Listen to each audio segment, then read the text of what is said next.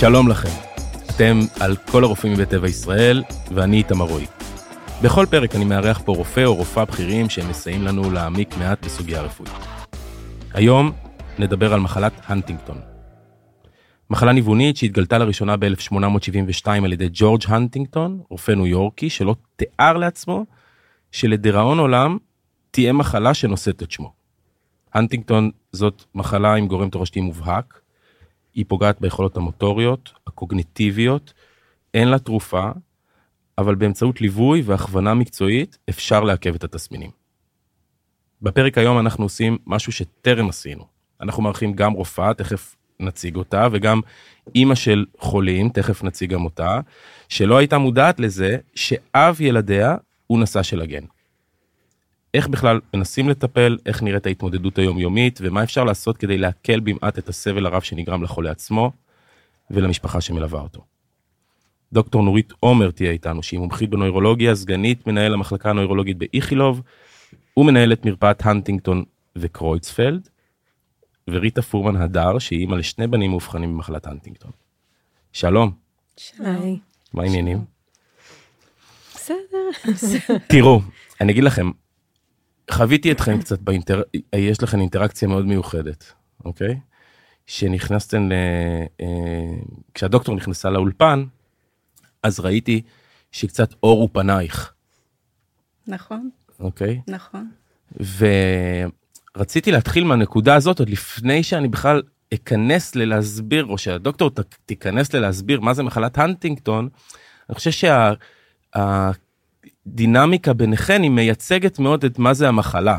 כלומר, הליווי, הקשר המאוד, לא באתי להגיד אינטנסיבי, אבל זה לא נראה לי המילה. הדוק שיש בין הרופא לבין לא רק החולה. כלומר, בניגוד למחלות אחרות, תכף נדבר גם על זה, גם בכל המעטפת שסובבת אותו. אבל לפני זה, דוקטור, מחלת הנטינגטון. אוקיי. אז מחלת הנטינגטון, אתה התחלת ואמרת שהיא מחלה תורשתית, מחלה נוירולוגית ממשפחת המחלות הנוירודגנרטיביות, המחלות הניווניות של המוח, שהיא נגרמת כתוצאה ממוטציה על גן שנקרא הנטינגטין, גם על שם אותו הנטינגטון, המוטציה הזו בעצם יש לה חומרות שונות, זאת אומרת מדובר בטעות שגורמת לחזרה עודפת של שלישיית בסיסים ב-DNA, וככל שיש יותר חזרות של השלישייה הזו, כך המוטציה קשה יותר, וכך חומרת המחלה קשה יותר, וגיל ההופעה צעיר יותר. המוטציה הזו היא בעצם גורמת להיווצרות של חלבון שנקרא גם הנטינגטין, חלבון שבגלל המוטציה הוא הופך להיות טוקסי, ומצטבר בנוירונים, בתאי מוח, ופוגע בהם, וככה באופן הדרגתי, אבל כן פרוגרסיבי, מתקדם, הוא גורם לנזק לתאי מוח, ולקליניקה שאנחנו רואים, שכבר נדבר עליה. המחלה הזאת מורשת באופן דומיננטי, זאת אומרת שאם אחד ההורים נשא של המוטציה, אז לכל צאצא יש 50% סיכון לחלות. כמה זה שכיח? אז בעולם זו לא מחלה מאוד נדירה, יש כמו כל מחלה גנטית, יש קלסטרים, יש מצבורים ברחבי העולם, בדרום אמריקה, למשל בוונצואלה, יש קלסטר יחסית גדול, בארצות הברית זו גם מחלה שכיחה יותר, בארץ זו מחלה לא שכיחה, ואנחנו מדברים בהערכה, כי לא כל המטופלים נמצאים במעקב רפואי, אבל בהערכה על משהו שמתקרב אולי ל1,000 חולים וחולות, משהו כזה. מה התסמינים העיקריים? כלומר, את יודעת מה? בוא נלך, אני מניח, כמו הרבה מחלות ניווניות, תכף נדבר על זה, יש איזשהו סקייל, כלומר, אתה מתחיל מאיזשהו משהו, אז הדברים הראשונים, מה התסמינים העיקריים שבן אדם אומר, וואלה, יש מצב שאני...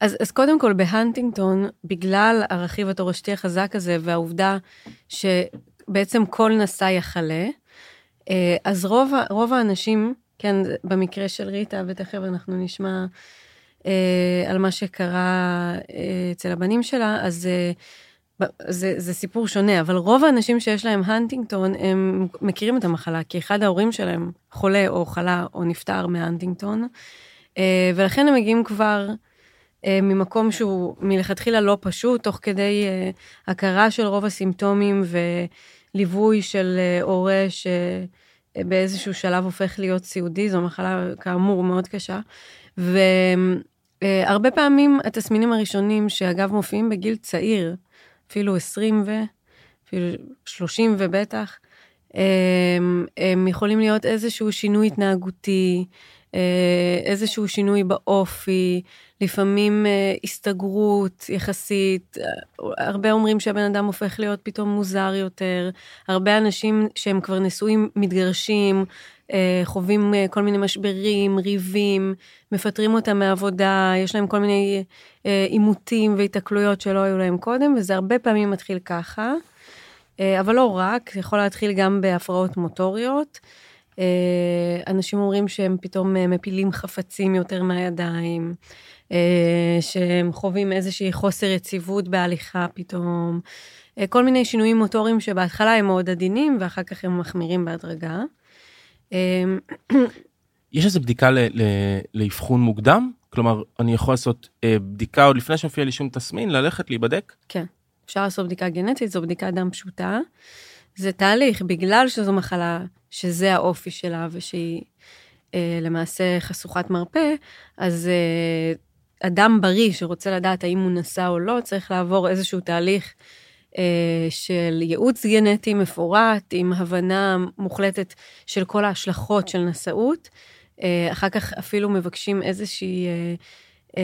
איזשהו אישור לקשירות, לקבלת תוצאות הבדיקה, זאת אומרת לדעת שאותו אדם הוא כשיר ומסוגל להתמודד עם הידיעה שהוא נשא, וזה בגלל מקרים בעבר של אנשים ששמו קץ לחייהם אחרי שהם קיבלו את ההבחנה בעצם, ואחר כך רק מבצעים את הבדיקה ומקבלים תוצאה חיובית או שלילית.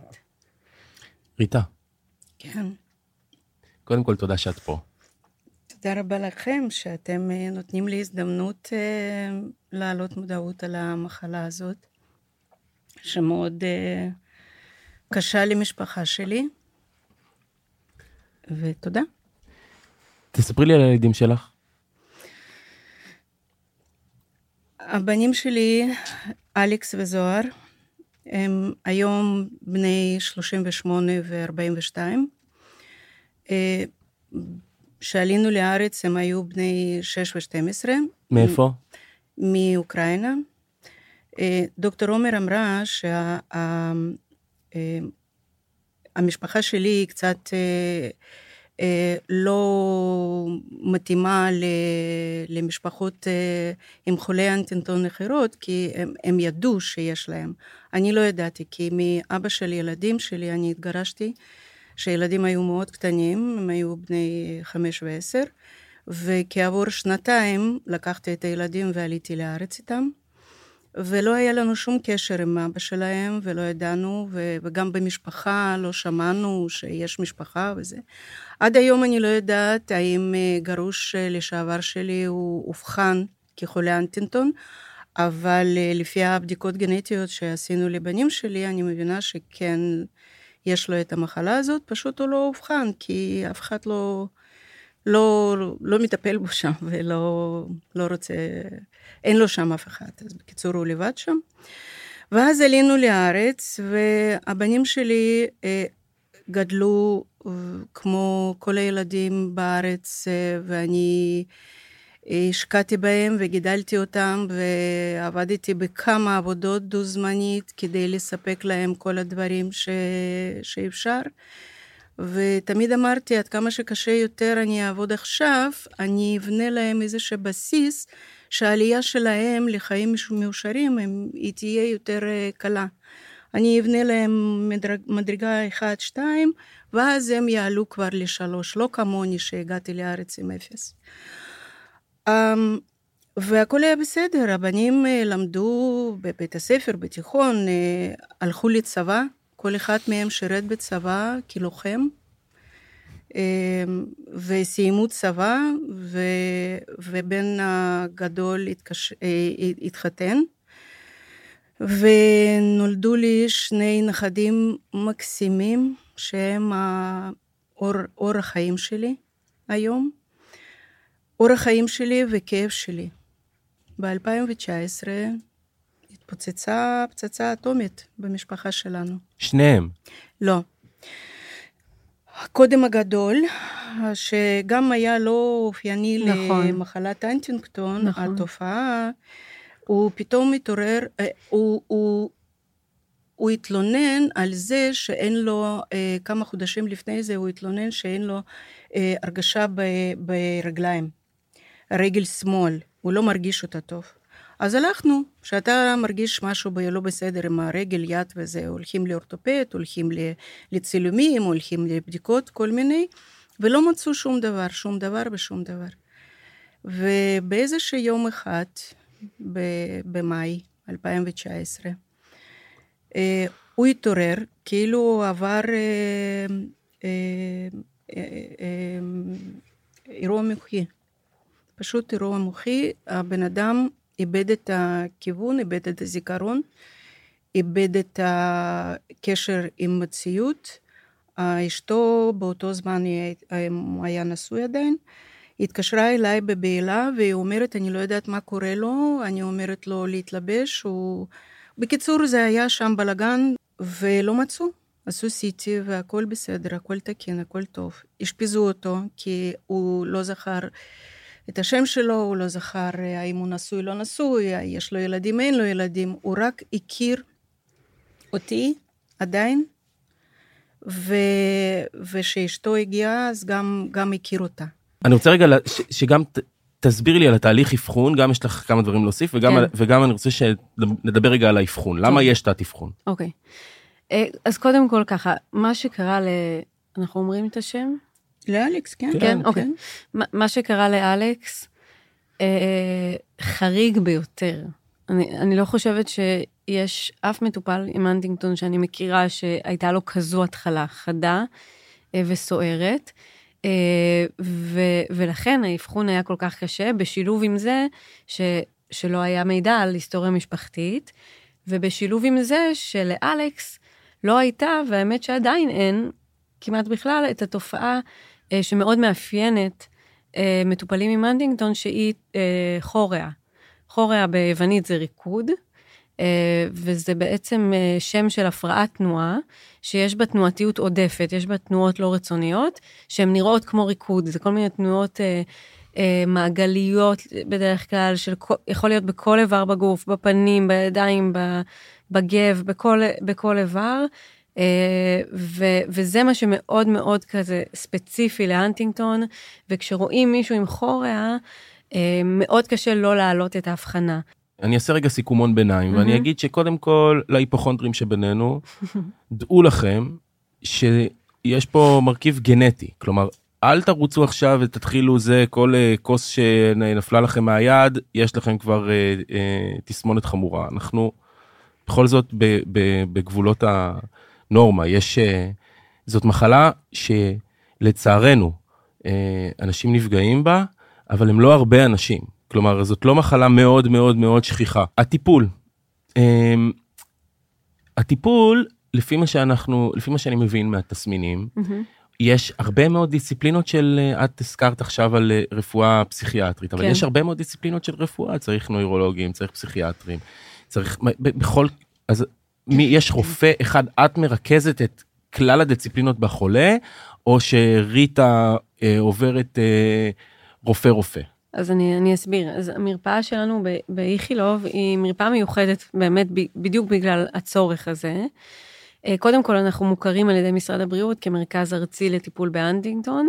המשמעות של זה לא סתם טייטל, המשמעות שכל אדם עם הנטינגטון או עם הנטינגטון במשפחה אפילו, חייב לקבל טופס 17, טופס התחייבות, כדי להגיע למרפאה שלנו. זאת אומרת, זה לא כמו רוב המרפאות שהן לפי מקום מגורים ולפי קופת חולים, כל האנשים שיש להם איזשהו קשר להנטינגטון, חייבים לקבל הפנייה והתחייבות מקופת החולים. שנית, אנחנו יושבות במרפאה בהרכב מיוחד, אני יושבת יחד עם איה בר דוד, שהיא אחות, ועם נוי הגבע, שהיא עובדת סוציאלית. אנחנו יושבות כל מרפאה שלושתנו, ואנחנו יושבות יחד כל הביקור, וזה בגלל באמת האופי הייחודי הזה של המחלה, והצורך בגישה שהיא מולטי-דיסציפלינרית.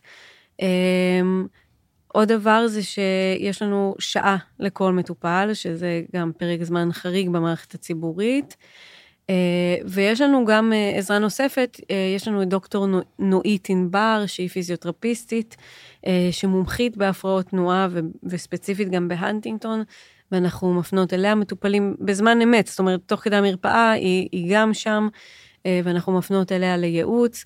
יש לנו את דוקטור יעל מנור, שהיא קלינאית תקשורת, שגם הילדים של ריטה נמצאים אצלה, והיא גם אצלנו ביחידה להפרעות תנועה, והיא מומחית בהפרעות תנועה, כי חלק מהנטינגטון זה גם הפרעות דיבור, והפרעות בליעה קשות מאוד. ויש לנו תזונאית, שעובדת איתנו, הרבה פעמים הנטינגטון, במיוחד בשלבים מתקדמים, גורם לירידה במשקל, ויש לנו צוות פסיכיאטרי תומך, למקרה הצורך, ברוב האספקטים הפסיכיאטריים אנחנו מטפלים, אבל אם יש צורך, אז אנחנו נעזרים גם ברופאים מפסיכיאטריה אצלנו. אחרי שאלכס גילינו שיש לו את המחלה, לקח לו שנה, הוא המשיך לעבוד, הוא המשיך להיות וזה, אבל לקח לו שנה לבוא אליי ולהגיד, טוב, אמא בואי נלך, נעשה גם בדיקה. והלכנו לעשות בדיקה. אני לוקחת אותך, ואנחנו הולכים איתך, בן אדם נורמטיבי לחלוטין, לעשות בדיקה.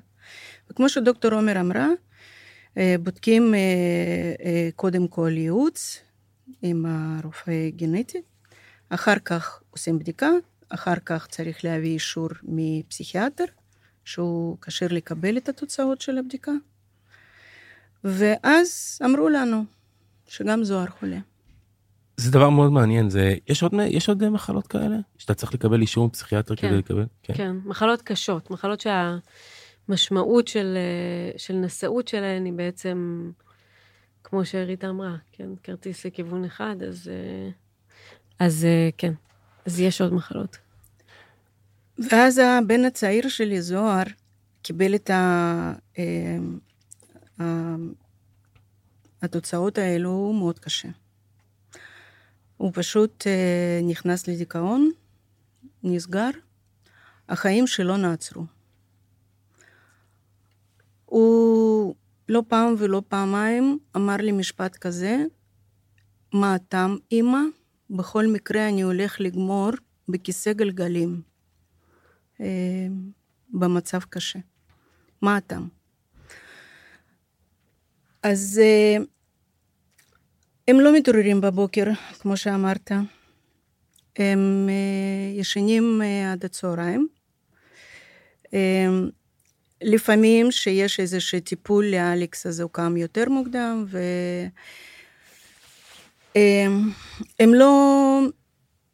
הם לא מכינים לעצמם את האוכל, כי הם פשוט לא יכולים. הם גם לחמם את האוכל, סימן שאלה. הם גם לא תמיד זוכרים שצריך לאכול,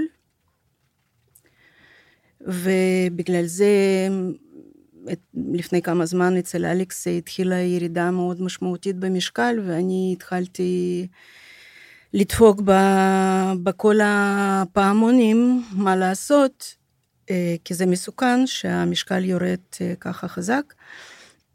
אז הלכנו לדיאטנית, נתנו כל מיני דיאטה שמינה וכל מיני, אז עצרנו את הירידה. אבל לפעמים אני שואלת, מה אכלת היום? אז הוא אומר, אכלתי חלווה. אמרתי, וזהו, 6 בערב, חלווה אחד. הוא אמר, כן, אמא, לא בא לי לאכול. הם לא עצמאים, הם תלותים. הם תלויים בי. עכשיו, בנוסף לזה שאני מטפלת ועוזרת להם להיות את החיים עדיין נורמליים, אני לוקחת אותם לבית קפה, אני לוקחת אותם לאיזושהי הופעה שאני קונה כרטיסים, ואני גם דואגת למפגשים של אלכס עם הבנים שלו, כי זה מאוד חשוב. הטיפולים התרופתיים שאנחנו יכולים להציע לאנשים עם הנטינגטון היום, הם טיפולים שכמו שפתחת ואמרת, שמקלים על הסימפטומים. נכון להיום אין טיפול שהוכח שהוא משנה את מהלך המחלה, שזה מה שאנחנו הכי רוצים במחלות כרוניות. אנחנו רוצים טיפול שיעכב את ההתקדמות, שיעט את ההתקדמות, שיעצור את ההתקדמות, והטיפול האולטימטיבי הוא טיפול שבכלל ימנע את התפרצות המחלה בנשאים.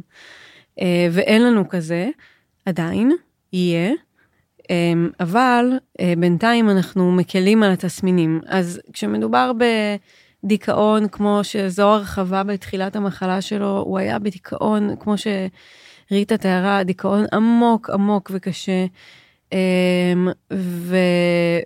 וגם זוהר צריך להכיר אותו, כן, הוא בחור מצחיק בטירוף, שנון בטירוף, הוא כאילו, באמת, וכשהוא היה בדיכאון זה היה ממש קשה. אז כשמדובר בסימפטומים כאלה, בספקטרום הפסיכיאטרי, אז אנחנו מטפלים בתרופות, כמו שכל אדם עם דיכאון, או חרדה, או הפרעות שינה, או כל הפרעה פסיכיאטרית אחרת היה מקבל. מה שייחודי להנטינגטון אחוריה, שדיברנו עליה קודם, התנועות הלא רצוניות, אז שוב, אצל חלק מהמטופלים, זה התסמין שהכי מפריע וממרר את החיים, ומפריע לכל תפקוד מוטורי, ויש מטופלים כמו אלכס וזוהר, שזה קצת פחות בולט וקשה אצלם, אבל יש לנו תרופה שמקלה על התסמינים, על החוריה, ומפחיתה דרמטית את התנועות הלא רצוניות. אני לא הייתי מסוגלת לטפל בבנים, ובכלל, תיקח את עצמך, אתה לא מבין כלום, אתה לא איש פוליטיקה, אתה לא מבין מה זה משרד הבריאות, מה זה משרד הרווחה, לאן צריך לפנות, פתאום אתה צריך עזרה, אם לא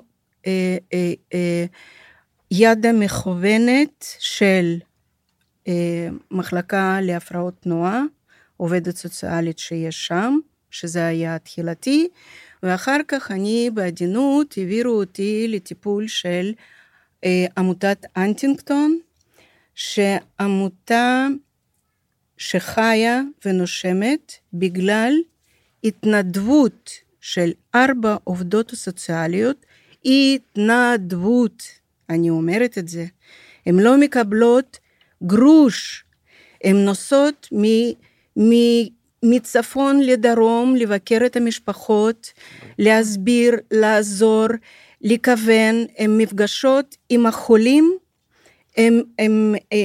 מירה, היא עובדת סוציאלית שמטפלת במשפחה שלי, היא נפגשת פעם אחת בחודש עם אלכס, פעם אחת בחודש עם זוהר, פעם אחת בחודש איתי. על סמך מה? למה וכמה? ואז הם נותנים כיוון, הם עוזרים, הם מדברים. במצבים של מחלה קשה במשפחה, אחד מהדברים חשובים, אוזן קשבת. שיש לך עם מי לדבר. אני רוצה להוסיף רק לדברים של ריטה, שאלכס וזוהר, הם באמת היו אנשים מיוחדים ומוצלחים, והתקדמו, אבל הם עדיין אנשים מיוחדים ומדהימים, באמת.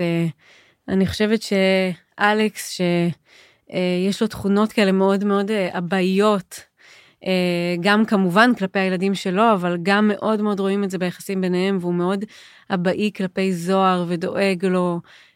הם מגיעים אליי הרבה פעמים למרפאה ביחד, ורואים איך אלכס נותן את המקום לזוהר, ומעלה את הדברים שאולי מטרידים אותו, וממש רואים את היחס הבאי הזה כלפיו, וזוהר הוא גם, הוא סופר מצחיק ושנון, ועדיין מוצא את הכוחות, למרות כל מה שעובר עליו, בשביל להכניס את הבדיחה, גם אם זה לפעמים הומור שחור על המצב שלו, והוא ממש מצחיק אותנו כשהוא בא למרפאה, הוא חד, ואני חושבת שבזכות ריטה, באמת, היא אמרה נורא יפה על יפה ועצוב, כן, אבל שאנחנו ברכבת לכיוון אחד, אז לפחות שנשב בקרון הטוב, ושנסתכל מהחלון ונהנה מהדרך, אז אני חושבת שגם היא עושה מה שהיא יכולה בצורה המדהימה שלה, וגם הם באמת עושים כל מה שאפשר, ואפשר לשמור על איכות חיים בכל זאת, וליהנות מהדרך, גם אם יש קשיים ויש, אבל באמת גם עכשיו ולפני שאנחנו יכולים לטפל במחלה הזאת ולרפא אותה, יש עדיין מקום לשמור על איכות חיים טובה ועל רגעים קטנים של שמחה, ובאמת ריטה והבנים מצליחים לעשות את זה בצורה שהיא מעוררת התפעלות. דוקטור, יש איזושהי אפשרות, אף על פי שזאת מחלה גנטית, למנוע, לקטוע את הרצף, למנוע את העברה עלה? אז כן, יש אפשרות, ואני חושבת שזה קריטי שכל מי שיש לו היסטוריה משפחתית של מחלת הנטינגטון, או מחלה קשה גנטית אחרת, יהיה מודע לאפשרות הזאת. בעצם כבר הרבה שנים שקיימת טכניקה שנקראת PGD, שמאפשרת לעשות הפריה חוץ גופית, ולברור עוברים שהם תקינים מבחינה גנטית, ואותם בעצם להחזיר לרחם, וככה להבטיח הריון עם עובר או עוברית, שלא נושאים את המוטציה הקשה.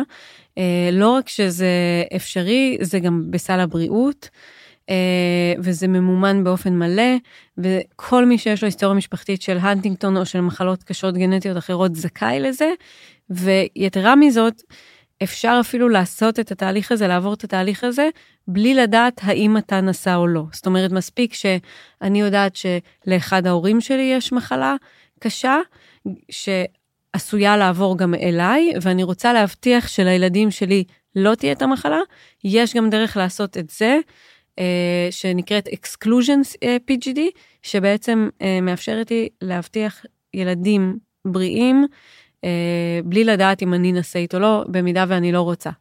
ויש לנו הרבה הרבה משפחות וילדים של מטופלים ומטופלות שעושים ועשו את זה, והתחושה הזאת, השקט והידיעה והסרה של הדאגה והידיעה שכאן זה נקטע, השרשרת נקטעת וזהו, ברגע שהילדים האלה יהיו בריאים, אין יותר את המחלה הזו במשפחה. זה משהו שלדעתי הוא יקר מפז, כאילו אין משהו יותר טוב, אז PGD זה משהו שבאמת כל אחד עם היסטוריה משפחתית של הנטינגטון חייב לדעת שיש לו את האפשרות הזאת. תודה.